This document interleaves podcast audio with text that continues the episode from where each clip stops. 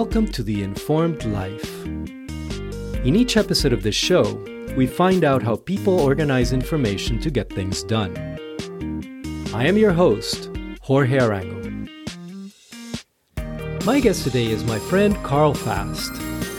This is Karl's third appearance in The Informed Life. He is an independent scholar, information architect, and futurist. Karl is the co author with Stephen Anderson of Figure It Out Getting from Information to Understanding. He is one of the most avid readers I know, and in this conversation, we compare our reading practices. We wanted to talk about this subject in preparation for a personal knowledge management workshop we will teach later this year. More on that, including a discount code for listeners of The Informed Life, at the end of today's episode. And now, Karl Fast. Karl, welcome back to the show. Thanks for having me. Well, it's great to have you. Uh, you and I are friends, so this does not feel like an unusual circumstance for me to be talking with you. In fact, we talk weekly usually. Um, and uh, I've always been impressed in our conversations because I always leave those with lists of books that I need to go and check out. I always get the sense that you are a very avid reader. So I was hoping that we would spend some time talking about how you read. And in particular, also because you and I are doing a workshop at the end of November on how to make sense of information, personal information. So this would be a good opportunity for us to talk about our processes and share how we learn. But for folks who might not have heard our previous conversations, can you give us a very brief intro about yourself? Absolutely. I have been working in the information space for close to 30 years since I started building websites in 1994. And while I started out in engineering physics, I wound up going into information architecture and user experience design and did a PhD at one point in library and information science and was a professor of user experience design for many years. But across all of that, in all those different areas, whether it's physics or design or user experience or information science and many other areas, I have always been a lifelong reader. And I think if I was to identify myself in any particular way, lifelong reader would be one of the most important identities. If, if, if, I'm not reading something, I go crazy. The way that some people, if they're not exercising on a regular basis, like every single day, they go crazy. Yeah, I heard an interview yesterday with Arnold Schwarzenegger, and he was talking about how at a certain time in his life he would basically live at the gym. And and uh, to your point, there are people for whom these things become part of their identity. Uh, is reading your primary modality for learning? I would say, yeah. Well, it, it, kind of it kind of depends what we're talking about learning. I have found that over the years, I, I've been really surprised at how many people watch YouTube videos as entertainment or for learning. And for me, that's a very tactical thing. I need to learn a specific thing where I know it's in a visual form that if I use YouTube, it will really help me. But for the most part, the way that I learn new things, to learn new ideas, learn about the world, reflect on different ideas, um, no matter what I'm reading, it really comes back to reading for me. Around how many books would you say you read uh, every year? Oh, that's an easy question because I track everything and I have tracked it for several decades. Um, so a typical year for me is somewhere between 60 to 70 books. A bad year is about 50. Um, and a very good year is over 70, and an excellent year is something over 80. And this includes books over all kinds of different categories, fiction and nonfiction. And it's not a super complicated list. I mostly keep it in a spreadsheet, but I write down what I read, who wrote it, when I started, when I ended it, and then I have a little rating for it. I've got a five point scale I use to rate everything just so I get a sense of this was really good or this was worth it. And then what I also um, do is I kind of loosely categorize it into one of four major categories and I write a small note about what I thought about the book. That seems very disciplined and structured, as one might expect from someone with a background in uh, library it, it's interesting because it's easy to like tr- over design something like that. So examples for the for the way that i categorize stuff is i only have four categories and for the longest time i only had three. It's either a book one category is enjoy. I'm just reading it purely for pleasure. A second category is what I call ideas. I'm just reading it for ideas to learn about something. Uh, the third category is what I just call better or improve. I am learning it to develop a specific skill so I can get better at something. Maybe it's cooking, maybe it's gardening, maybe it's how to read books and take notes better. And then the last category, which is added in the number of years, is family, although more broadly it might be social. It's books that I am reading because other people who are close to me are reading them. Or like when my son was young, I read them aloud. Now it's a case where he's reading a book, so I would like to read it as well, so we both can talk about that book. That's interesting. It's like the first three categories you mentioned are about self improvement, but this last one is somehow about participating in a social activity.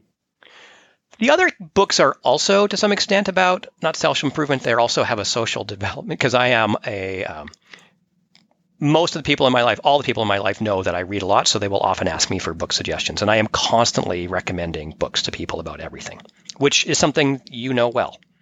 Mm-hmm. Yeah, absolutely. And and I was going to say, part of what I was hoping we would do in this conversation is compare notes on our reading habits. And uh, with that in mind, I'm going to just compare and contrast with my own um, volume. I read much less than you do. I would say, based on what you're describing here, you said that a, a an excellent year for you, you read over 80 books. For me, I'm usually between 40 and 50. And like you, I keep track of what I read. I don't have a spreadsheet. I take notes after I've finished reading a book. And that's just because I have terrible memory. And if I don't write down a synopsis of the book and capture the main ideas that I've gotten out of it, then two or three years from now, I will remember that I read the book, but sometimes I won't remember the main things that I got from it. So taking down these notes helps me better capture what it is that I thought was special about that book. Yeah, absolutely. I think the thing about reading is when I'm reading a book in the category of enjoy, I have it in my mental list that I'm probably not really going to take any notes or many notes about it. Maybe there's a particular passage, a particular phrase, some sort of excerpts that I might capture. Um, but usually that's not going to be the case. When it comes to the books that are in ideas or the better category, then I'm almost always going to be taking notes and sometimes way too many. And that's an area where I want to improve. So I'm being more selective about what I do. You know, something that's happened to me over the last few years of my reading practice is that I used to have these distinctions, and it, it, wasn't the same exact categories you're calling out, but I did used to distinguish between books that I was reading for pleasure and books that I was reading because I wanted to learn something or because they had important ideas that I needed to know about. And one of the things that's been happening to me over the last few years is that those categories have been converging in that I've been reading more books for pleasure and finding ideas in them that connect somehow to the sort of ideas that inform my thinking. And one example of this is last year and earlier this year, I was reading War and Peace, which is a very long book. And uh, you know, it's, it's a novel, it's fiction. So it wasn't a book that I went into thinking I'm going to be getting important ideas out of this. I, I, did think this is a famous, important book, and I feel like I should read it at some point in my life. And um, and I started enjoying it quite a bit, and and, and um, you know, almost in the way that that folks enjoy watching a very long TV series, you know, binge watching something. But it's a book about ideas, right? And some of those ideas stuck with me. And this is where this note taking practice comes in useful, right? When, when I was done with that book, I sat down with my note taking system and just tried to pin down for myself what it was that had stood out to me about this book. And uh, that feeds into my kind of idea ecosystem, right? Which is captured in, in, in my note taking so, system. So tell me a little bit more about your note taking system because I know that you read, but you've also got, uh, you know, you've been talking on the show and you've been interviewing a bunch of people about how they take notes. I know we're doing this workshop together, but we've only talked somewhat lightly in some cases about the details of your book, uh, about the system that you have, and I'm curious to hear more about that. Sure. So, like you, I have been capturing notes about the books I read for over a decade. So I, I can, um, you know, I, I can look in my computer and find which book I read 10 years ago, right? And I have notes of varying degrees of quality going back that far. So it's evolved. It has evolved for sure. I mean, my, the notes themselves and also the tools that I use to capture them are different, right? I currently use Obsidian to capture my reading notes. And the way it works is I make a note for each book.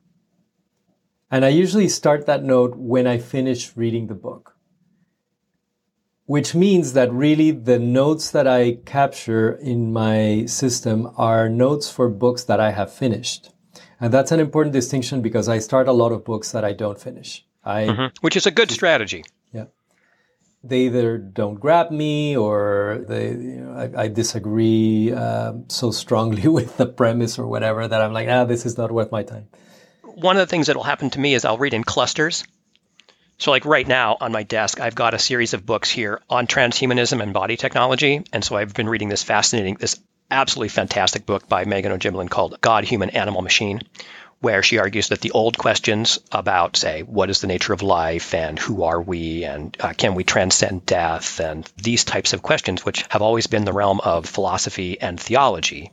And she's pointing out that these questions have fundamentally become not questions of science and technology so much as they have become engineering problems. Mm. Can we scan a human mind into a machine? Could we recreate life in a computer? What is the nature of consciousness? Could we recreate? Could we design consciousness? Could we be consciousness if we uploaded ourselves into a cloud? These, she's like, these have always been in a different area. Anyway, I have a whole bunch of different books that I've collected over the years about things like transhumanism, and body technology. And so I've got a series of them like on my shelf here, which I've never gotten around to. And so, uh, Our Own Devices by Edward Tenner, To Be a Machine, Adventures Among Cyborgs, Utopians, Hackers, and the Futurists Solving the Modest Problem of Death. The Bodybuilders, Inside the Science of the Engineered Human, things like that.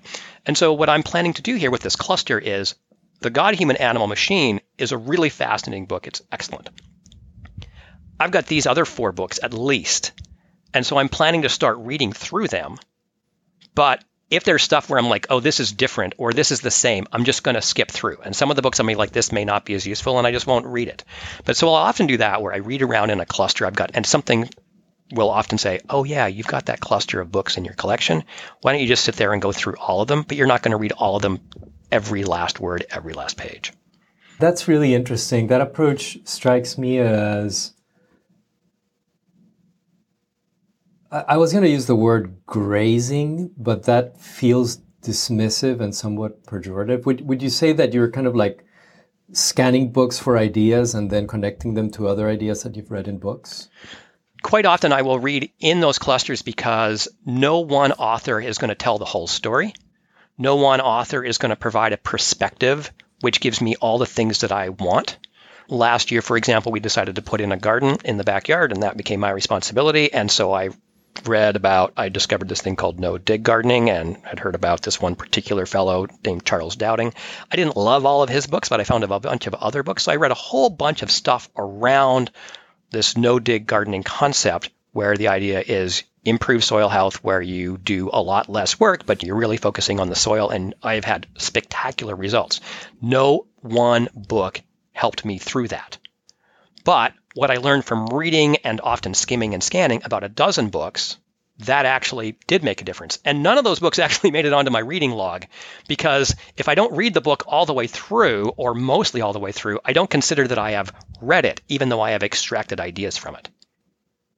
That's really interesting. It strikes me as a fundamental difference in our approaches in that whenever I'm reading a book, I feel like I've undertaken this commitment, this kind of project to read that book. And if it's a good book, I want to feel like I've read the book and kind of gotten the the author's argument. So those are my favorite books. Where when I pick it up, I'm like, I really want to read all the way through. God, Human, Animal, Machine. I want to read that book all the way through. I've bought a copy. I'm probably going to read it again. But for me, it's almost pathological because I feel like this internal nagging feeling if I am not making progress with the book. Uh-huh. And and I get the sense from hearing you talk about your approach, at least for some kinds of books, that what you're really after is not finishing the book per se, but kind of like getting a grip on the ideas and getting different perspectives and creating a, some kind of uh, mental model. Only for certain topics and certain kinds of books where I have a particular intention about that. It's more likely to be the case when it comes to books that are in the improve section and sometimes ones that are in the ideas section. And uh, I, for a long time, had an idea that if I started a book, I should really finish it. And my wife is very good at like, yeah, this book sucks. Done and she will just stop reading books all the time. I have had a much, much harder time doing that. It's taken me many years to get to the point where I feel like, oh, yeah. And the strategy that I've generally found is to do this clustering approach, where I've got a book that really speaks to me that seems very pivotal.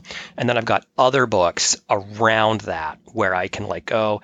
And that has allowed me to be like, oh, I've seen it before. I've, I know what this is.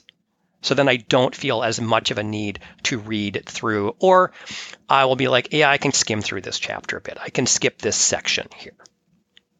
Do you take notes about the ideas as they as these books cross pollinate, or how are you keeping track of all that?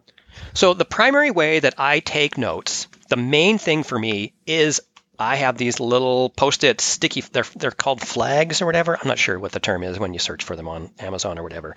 They're not like a full-fledged sticky note like the three by three. It's just a little sticky flag, and it's in different colors. And I have, I will f- mark up a passage as I'm going through. It's just kind of like uh, doing a Kindle highlight, except I don't have the I can't you know, flag the whole section, and I tend to read paper books more than digital ones. Although I do read digital ones, and the most reason I read paper is I find it one more pleasurable, but two, when you're reading a paper book, there's a lot of things you can't do.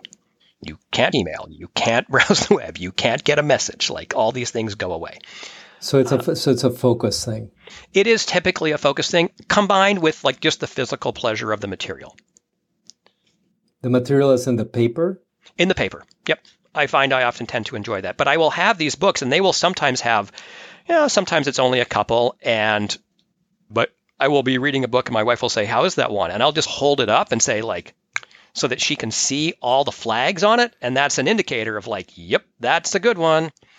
And then what'll happen is after I go through, I will typically go uh, with the goal of getting rid of, like, not actually making a note of, you know, 30 to 40 percent of those flags because a lot of them are there that seemed interesting in the moment. Or really what was interesting about it was that that was a particularly compelling passage, but not necessarily a useful insight or that that particular one actually is one of three or four different things that it gets spread over eight or ten pages, or it gets repeated in other places in the book, and so those all get collapsed down into one other thing. And so I'll go through and I'll process all of that. A lot of times, historically, it had been more about copying it out, scanning it in. And I still do a lot of that because I love the way that other people write and explain ideas. And so I find that very helpful. But also, I do more and more of summarizing and synthesizing those types of things, boiling them down. I also have a large backlog of books where I have read the book. I've got a bunch of these sticky flags. I've just never gotten around to processing the book. I think that's something important for people to to recognize. I feel like there's a lot of guilt about reading with many people. I should be reading more. I should be reading better books or more sophisticated books.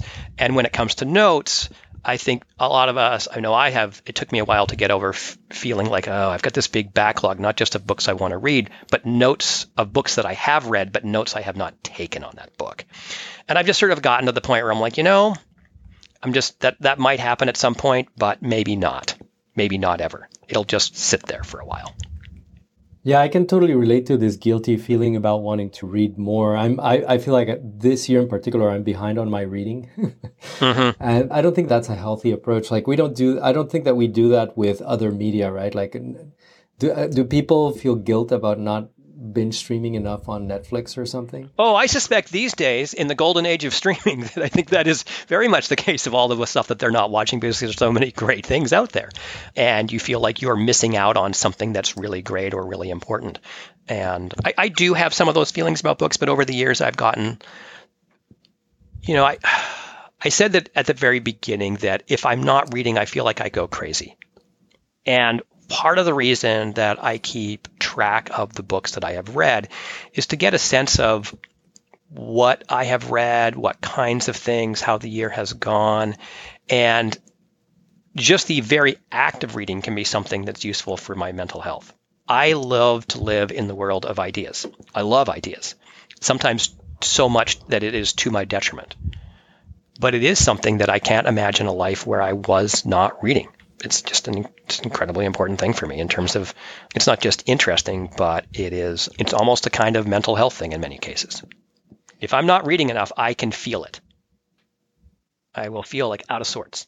I, I think this might be very particular to you. I mean, I can relate to what you're saying because I too feel incredibly nourished by reading. But uh, that's a good word. I think that it's one of these things where everybody uh, has different modalities that they gravitate toward. And it just sounds to me like you have clearly found yours you know, it's not just modalities. I think it's also priorities. And the thing about priorities is you can't prioritize everything. And I have always, for me, because I know that it's not just good, but good for me, right? I am better and happier when I am reading, that I prioritize reading, and I always have even when I was in university, I studied engineering physics, which is a very intensive program, and I was taking seven classes a semester for most of that time. And these are classes in things like quantum mechanics and electricity, theoretical electricity and magnetism, and designing micros. Even then, I was reading not nearly as much as I do now, but I still, in addition to my academic reading, I always read, I always tried to read at least one novel a month. And there are periods in your life where you're just too busy to do those types of things. But I've always had a life of books where I have books stacked all over the house. We've got all kinds of shelves. Books come in, books go out. I have to call them every once in a while because we just don't have enough physical space. That's a hard thing to do um, to get rid of books. But um, you know, when I say that I read 60 books a year and you say that you only read 40 to 50, there's no way that you or anyone should feel like um, that they admire me for that or feel guilty about not reading at that level. Right. Well, I was going to ask uh, because something that might be on folks' minds hearing us talk about oh, 40 to 60 books a year. That's a lot, right? Like a, a lot of people read maybe four or five books a year. And one of the questions that might be in people's minds is, well, how do you find the time to do this, right? Because reading a book is a time commitment. So how do you do it? Uh, w- one recommendation that people often make is to schedule time, just like you might schedule time to go exercise. I have never really done that although I have done it for exercise because I find exercise or going for a run to be a little harder to fit into the day and to make it a high enough priority that it actually does happen consistently. So for me, it's really not hard. In my particular case, I have often read early in the morning or I've often found quiet time in the evening before I go to bed. Um, my wife will always take a book with her to work, and when she takes her lunch break, she is always sits down and reads the book. Um, that is just what she does. She has lunch meetings now and then at work, but when she goes for lunch for herself, she never goes to just eat. She goes to eat and read. And so she finds those kinds of little groups, pockets in the day. In my particular case, I wind up getting much, I get up several hours earlier ahead of everyone else in the house. I do some various things in the kitchen to, you know, get things going for other people in the house, feed the dog, those types of things. And then I make myself a cup of tea and I sit down and read, typically for about an hour depending on when everybody else gets up. It's more of a habitual thing. I don't have it on my calendar. And wh- where do you do this? Do you sit down at a nice, comfy chair? Do you do it at a desk? So I am a big believer in the idea of the importance of physical space. And I think for many people, the idea of reading has a strong aesthetic quality to that physical space where it has to be like a nice looking, has to be an Instagrammable looking space, shall we say, right? There's a certain aesthetic idea of what it should look like. And I understand that to a certain extent. I'm in the middle of, um, actually, and you can see this in the room where I'm on the camera here recording this. Uh, I'm in the process of rearranging and redesigning my uh, little extra room that I have where I have my studio here. And I am rethinking it around the where I want to put shelves and where I want to put other physical things to support reading because I don't think of reading as just sitting down in a comfortable chair opening the book and scanning my eyes across the page. There's more to it than that. If I'm going to take notes, I need a place where that means at the very least, I need to have my little sticky flags ready at hand. A lot of times, what I'm more likely to do now is to write down a few notes as I'm doing things. So I might flag a bunch of stuff. Oh, like maybe we'll go back to that one. Oh, maybe you should reconsider that. But other times I want to jot down the thoughts right there. So I'll have a piece of, I'll have a pad. That means that I don't want to put the book down and find a place for it. What I would rather do is have a place where I can just lean over. I've got the pad, I've got a pen, I can write stuff down. Or maybe I want to do it with a Kindle. I'm thinking about what are the physical things around that chair, not just the chair and the lighting and a stand for the book, but the things that I want to have nearby as part of that space where I'm creating a space around not merely reading, but the reading and the thinking that goes along with it. Yeah, it sounds like you have some kind of mise en place for reading. There right? is very much a mise en place. And as you mentioned that, I'm actually reading a book on mise en place. Specifically around this idea of mise en place, it's called Everything in Its Place. I think it's been republished as a book called Work Clean. And you can see, like, that is only the first, like, 100 pages of the book. I've just got stickies like crazy on this thing. It's a fascinating little book. The basic idea is he goes through and he studies is a journalist, so it's not an academic study. And I have looked in the past for any academic papers about studying chefs and mise en place, and I have only found a handful. They haven't been nearly as. I've been very surprised that nobody has really done this in a very deep way. And perhaps I've just missed those studies because my background in academically has been stuff around extended mind and distributed cognition and how we create you know, digital spaces for thinking. Uh, but the idea of mise en place is a physical space to augment and enhance your ability to think and do work. So each chapter is sort of going through and talking to chefs and discussing studies about and describing how people go about cooking and how they arrange their space to improve cooking and how they do it both in terms of the physical process but supporting the mental, the brain-based operations of cooking and how all these two things are not separate but all mixed up together. And then he follows each of those uh, sections, each of those chapters, with another one which says, this is what that kind of means. We can draw out the principles of how the chefs work, creating the mise en place, this structured physical space to support a cognitively demanding activity. And we can take those principles and we can apply them to knowledge work. That's a pretty fascinating idea. And so I've really enjoyed the, uh, the book for that. It's coming at a familiar problem from, from another direction. That does sound fascinating. And this is a great example of uh, the, the pitfalls I fall into when talking with you because now I want to go off and read that book. oh, I got a bunch of books uh, th- this is always what happens. I'm always suggest, like I said at the beginning, I am, I I love to recommend books. I did a master's in library and information science, and then went on to do a PhD. And I never thought that I would ever do um, work in a library. That was never the intention. My intention was to go in to extract the stuff around um, knowledge organization, things in information architecture, things that were relevant to the broader questions about user experience design and information architecture. And that's why I eventually wound up going and becoming a professor in that area. Um, but there is one area I, I, just I knew I would be a bad fit in that kind of institution. As much as I love libraries, and many of the books that I get uh, and read are do come from the library. Um, I take out maybe 80 to 100 books a year from the library. Half of them go back, half of them get read. But there is one way in which I, have always thought myself, um, and people have often commented that I am a pretty good librarian, and that is I am just like a constant walking reader's advisory service. If I, I recommend books to people all the time. I, I want to follow up on the mise en place thing, but I'm really curious. You, you, this might be a, a, a side uh, side conversation and see where it goes. But uh, you mentioned that you check out a lot of books in the library, and the couple of books that you've held up to the camera while we've been talking are just filled with these sticky note flags. Festooned might be the better Festooned word. Festooned is a lovely word, yes. Uh, how do you do that with books you check out from the library? Do you still paste uh, sticky notes into those? This is a library book, this one on the mise en place. Yep. And it's covered, like people can't see it, but it is festooned, like you said. Oh, yeah. Yeah. Um, and now it's a little harder when it comes to a library book where I know it's a popular book where someone's going to want it back. But typically, here in our library, we get it for three weeks and then you can renew it up to three times. So you could actually have it for almost three months.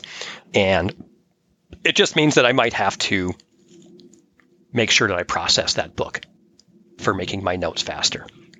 And there certainly there have been times where I'm like, I'm just going to pull out some of the sticky notes, or maybe what I'll do is I'll go and I'll take pictures or do a live text thing where I'll quickly scan what I think are like the top five or the top ten, and then I'll send the book back.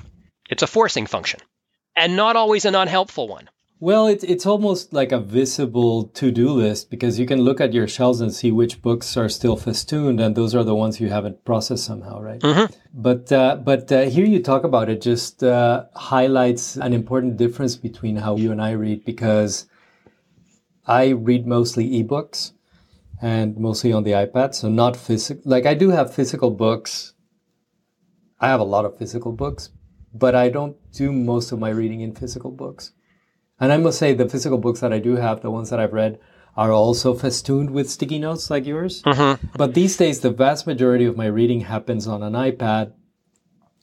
And I do not do the mise en place thing. Like, I, I'm one of these people who can read anywhere, and I have the iPad with me most of the time.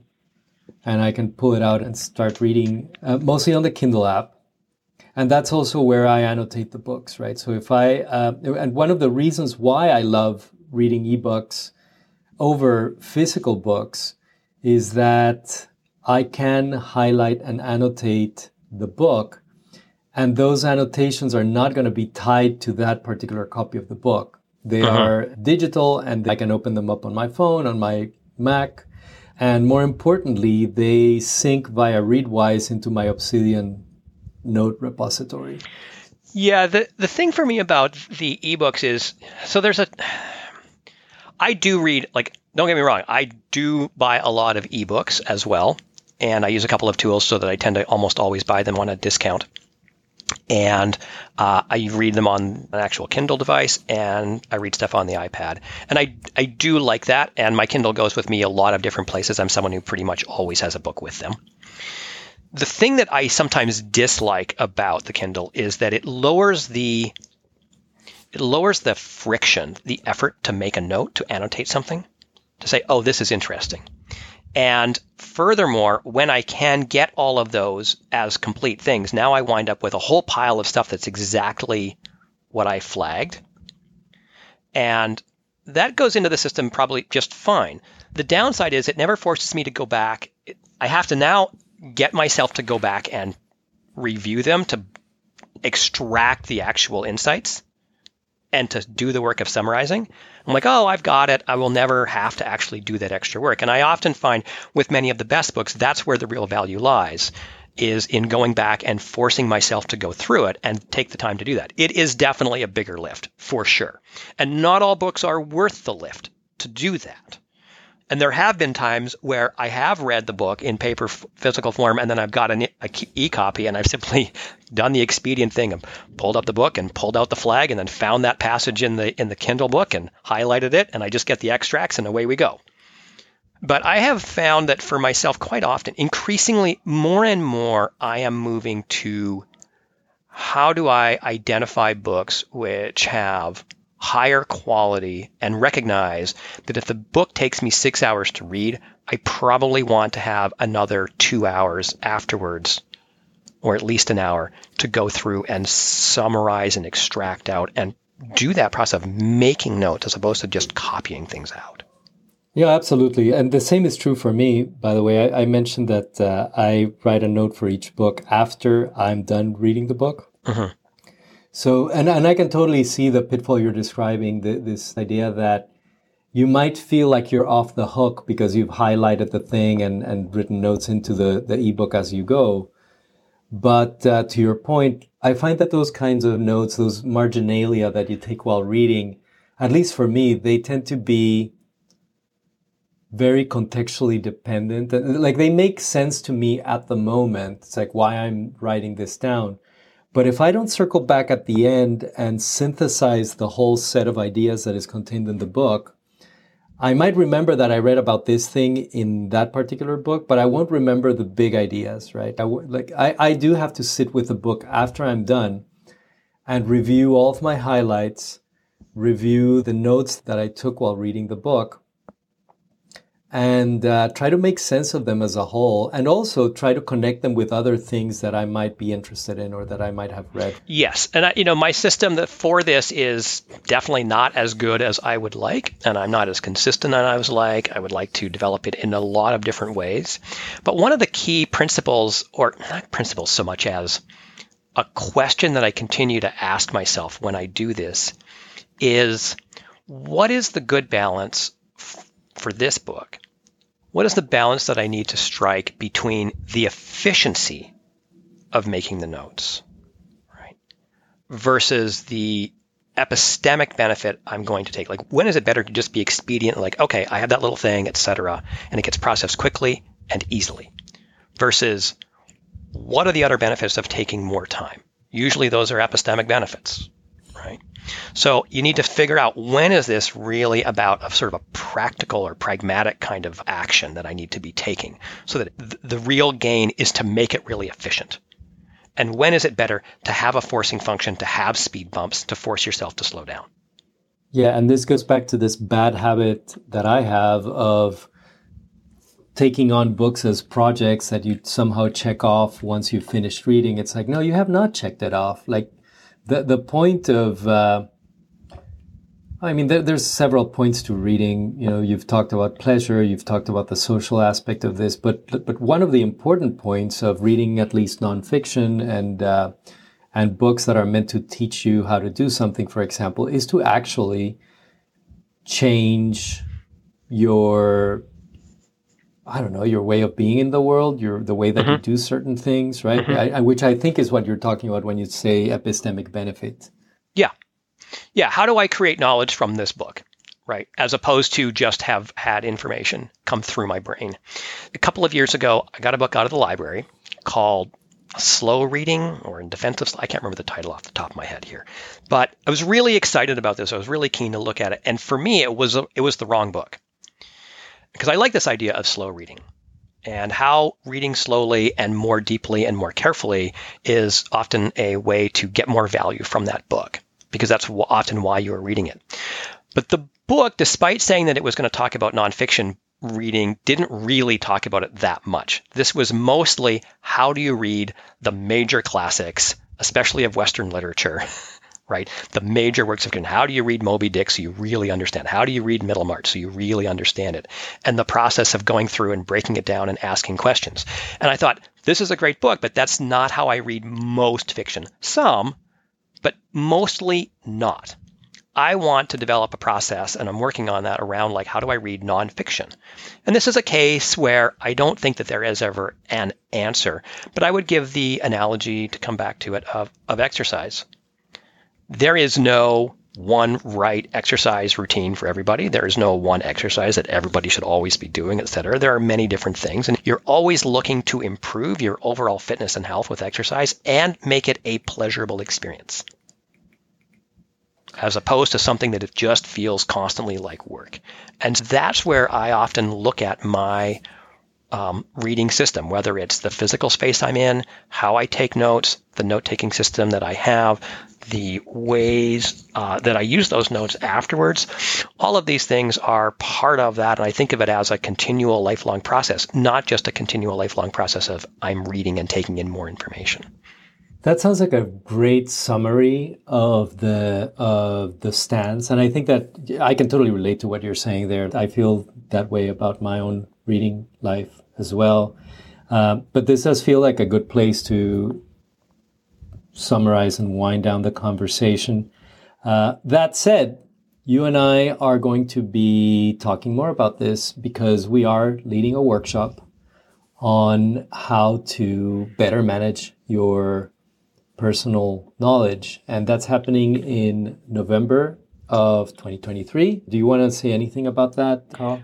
I would just add that the workshop is not specifically or even about books, although books are part of it people get information and read important and useful things from all over the place. Right now, I feel like one of the big challenges of the modern world is how do you live just more generally, how do we live well with abundance? Right? This is like a question in consumerist society. And it's a question that comes up in, in many different things. That's what I always thought the theme of Fight Club was is how do how do like is is the main character crazy or is it like the consumerist society in which we live making him crazy? And the workshop really has a lot to do with the abundance of information. How do you live well and think well in a world that is just so filled with information where you and more so all the time, and more being pushed at you. It's not just that we used to, you know, before we used to have information all the time and you knew it was there in the library, or you would have the newspapers on the street. But with digital, it is just tucked into everywhere of our lives, everywhere. And you can cram it into everything. You can have it when you're going for a run in your headphones. You can have it when you're driving in the car. You can have it like you can just be listening nonstop to books, audiobooks these days, and podcasts. So you can never be it almost takes a force of will to not be doing it. And that fe- that creates this feeling of being overwhelmed and like, oh my God, like I am behind, right? There's always so much that you could be reading, that you could be watching, that you could be listening to. And this workshop, I think, has a lot to do with what are some of the tools and techniques for how you can get a lot more in that control while at the same time getting more value out of it. That's right. And, and uh, one way to think about it might be that part of the reason we feel so overwhelmed and so overloaded is that many of us have little agency over the information that's coming at us. And one of the things that I'm getting out of this conversation that we've had today, and I think that we are also setting up the workshop to do, is to help people be much more intentional with uh-huh. their relationship to information, whether it's coming through books or through websites or at work or whatever, right? I think that if you're more intentional, you have greater agency and uh, and I think that you can make better use of uh, you know you can get to use your phrase you can get more epistemic benefit from the stuff that matters to you. Agreed. All right, folks. If you want to find out more about this, uh, we have a webpage where you can read about the workshop and sign up. And you can go there by uh, visiting buildapkg.com. So that's build a personal knowledge garden. So build a buildapkg.com. Thank you, Karl. I'm very excited about the workshop and I'm very excited to keep collaborating with you. So thank you for being here with us today, Karl, and uh, telling us about your uh, your reading life. Thanks for inviting me. And thank you for listening. Again, the URL for that workshop is buildapkg.com. And if you register before October 30, 2023, you can use discount code TILPKG for 20% off the regular price. That's TILPKG I hope to see you there.